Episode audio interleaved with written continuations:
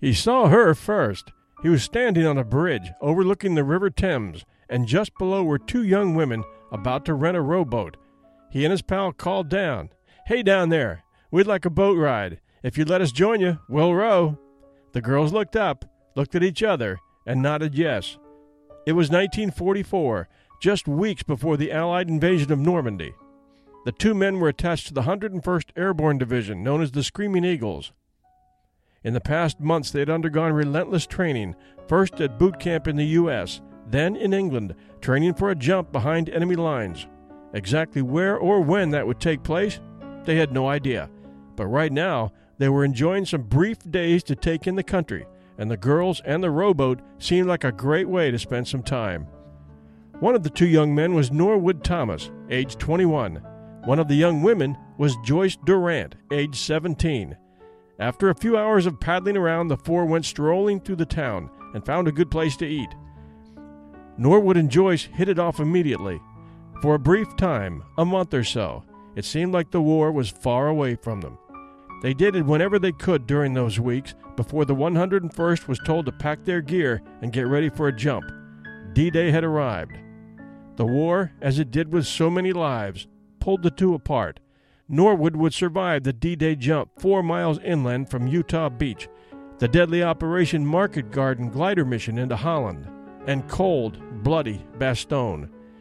Each would be carried in different directions by the winds of war, and each was to marry and raise a family he in Virginia, and she on the other side of the world in Australia. But they never forgot each other, each keeping a candle burning, each remembering those very special days along the River Thames. Seventy years passed, and the world changed. Then one day, Norwood Thomas, now 93 years old, received an email from an old friend.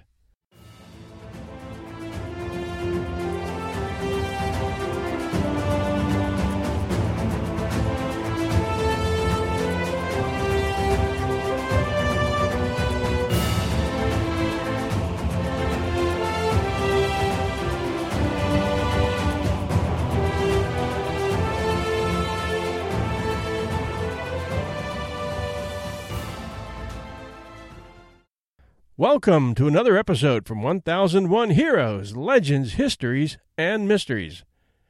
They say true love never dies, and for Joyce Durrant and Norwood Thomas, it never did. As many of you know, I live and work in Virginia Beach, Virginia, USA, and in this area, which we used to call Tidewater and now call Hampton Roads, and why, I'm not sure. We have a large number of military, active, retired, and JPT or just passing through. With the world's largest naval base, Norfolk, next door, the area is filled with military retirees and stories. One morning just recently, I was lucky enough to catch an interview done by one of our talk show hosts and local personalities, Dave Parker, on WNIS AM 790. His guest was 93 year old Norwood Thomas, and the topic of the discussion was Thomas's recollections of his World War II participation in the Battle of Normandy as a proud member of the 101st Airborne Division. The interview is fascinating, covering the rigors of Army elite paratrooper training, the washout process that left a core group of very tough recruits ready to face the German war machine behind the lines in Europe. Operation Market Garden, during which the 101st was sent into Holland in fragile wooden gliders, many of which crashed, in a top secret attempt to topple the Nazi regime with a quick thrust to Berlin and the Battle of Bastogne, the surrounded pocket of defense that Germany wasn't quite able to destroy, although they threw everything at them, as they launched a fierce midwinter counterattack on Allied lines, the counterattack nicknamed the Battle of the Bulge. Somehow, with luck, Norwood Thomas survived the hell that the 101st Screaming Eagles had to endure, and Germany fell, and fell hard, to oncoming Russian and Allied troops bent on wiping the Nazi threat from the face of the earth. Upon his immediate return to the States, Norwood was still remembering Joyce. I think I fell in love with the way that she smiled, Norwood told ABC News. I'd always look at her and think, my God, that is one sweet girl. She was training to be a nurse and had her sights set on her career. Besides, at the age of 17, she had her whole life in front of her, and America just wasn't on her radar. After Norwood moved back to America, he wrote to her and asked her to, quote, come and make my house a home. But Joyce misunderstood the letter, making it seem like Norwood had married someone else but wanted to leave his wife for her. She ended things right there, breaking his heart. They both married other people and had children. Joyce, 88 at the time of this piece, is divorced and living in Australia, and Norwood, now 93, is a widower in Virginia. Norwood repeated during his radio interview with WNIS that he had had some rough times trying to get readjusted to civilian life back home in the States but met a woman whom he fell in love with, and she helped to straighten him out. It was a good marriage, and they raised a good family. At some point back in the 90s, Norwood thought Joyce had died in a plane crash because a list of victims had seemed like it included her. In 2001, Norwood's wife died of lymphoma. In the years after that, every now and then, he would think of Joyce and would go to his mementos, where he kept an old picture of her to remind him of those halcyon days along the River Thames near London. She had always been on the fringes of my thoughts this whole time, he said in one interview. She'd always pop up as a pleasant memory, and it turns out that she'd been thinking of me this whole time, too. Her son looked me up on the internet and contacted me. I found out she'd been living in Australia. Joyce Durrant, now Joyce Morris, recently surprised Thomas when she called him and referred to him as Tommy. When she called me Tommy, her nickname for me, oh my God, it stirred emotions that have been dormant for a long, long time. I told her that I'd put her on a pedestal, Thomas said. I called her the pure, untouched, and unobtainable goddess, and there she stayed on that pedestal for the rest of my life. Thomas says the first thing he'll do when he sees Morris is give her a hug. On the other side of the world, in Australia, Joyce had pondered what happened to Norwood from time to time and asked her son Rob to help find him online. They found a newspaper story in the Virginian Pilot about him going skydiving on his 88th birthday, and Rob had the newspaper put the two in touch. The Virginian Pilot filmed the two of them chatting on Skype for nearly two hours.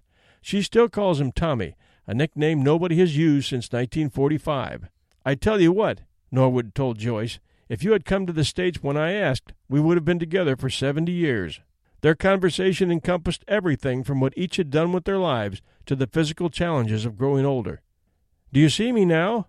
Thomas asked Durrant, who has reportedly lost most of her vision, during the chat. No, she replied. No, I can't see properly. Well, I tell you, I'm smiling, he said, prompting Durrant herself to smile. I bet you are, she joked.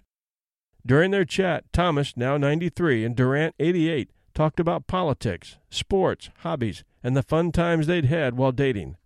At one point, they showed off the photos they'd kept of each other from way back when.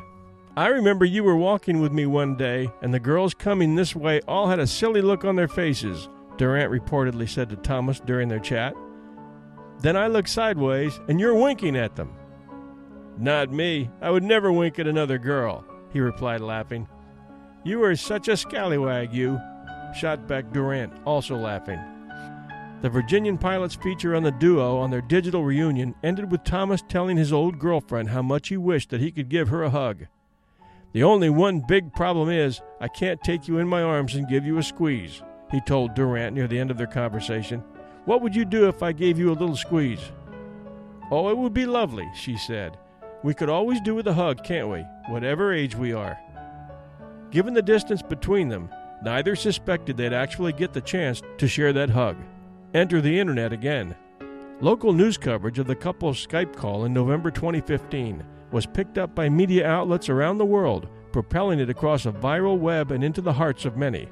One woman in Virginia Beach, where Thomas lives, was so taken with the story that she contacted the war veteran and asked for his permission to set up a fundraising campaign in his name. Her end goal?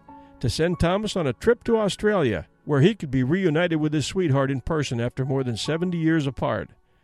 The GoFundMe campaign received almost $7,500 U.S. from more than 320 people when it was halted after Air New Zealand swooped in to cover the entire trip. The airline confirmed that it had made arrangements to send Thomas and his son Steve to Adelaide, Australia next month, reported the Virginia pilot. They'll fly first class, free of charge. While slightly nervous about the reunion, Thomas told Norfolk, Virginia CBS affiliate WTKR that he was counting down the days until he could see Durrant in person again. I am going to a world that I've never seen and meeting a woman I haven't seen in 70 years, said Thomas, who left for Australia on February 8, 2016.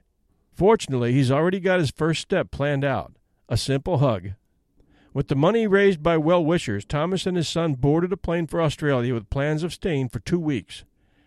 And he delivered that hug on Tuesday, February 9, 2016, in Adelaide, Australia, finally united after having been apart more than 70 years. This is about the most wonderful thing that could have happened to me, Thomas said in a reunion that was broadcast on television.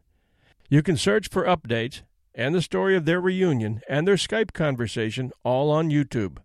Just search for Norwood Thomas, N O R W O O D, and then Thomas, T H O M A S. And that should keep you pretty well updated. Thanks for joining us at 1001 Heroes, Legends, Histories, and Mysteries.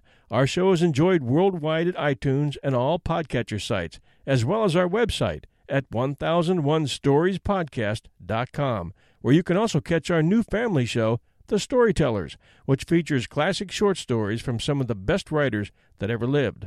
The Storytellers is available at iTunes and all the podcatcher sites as 1001 Classic Short Stories and Tales.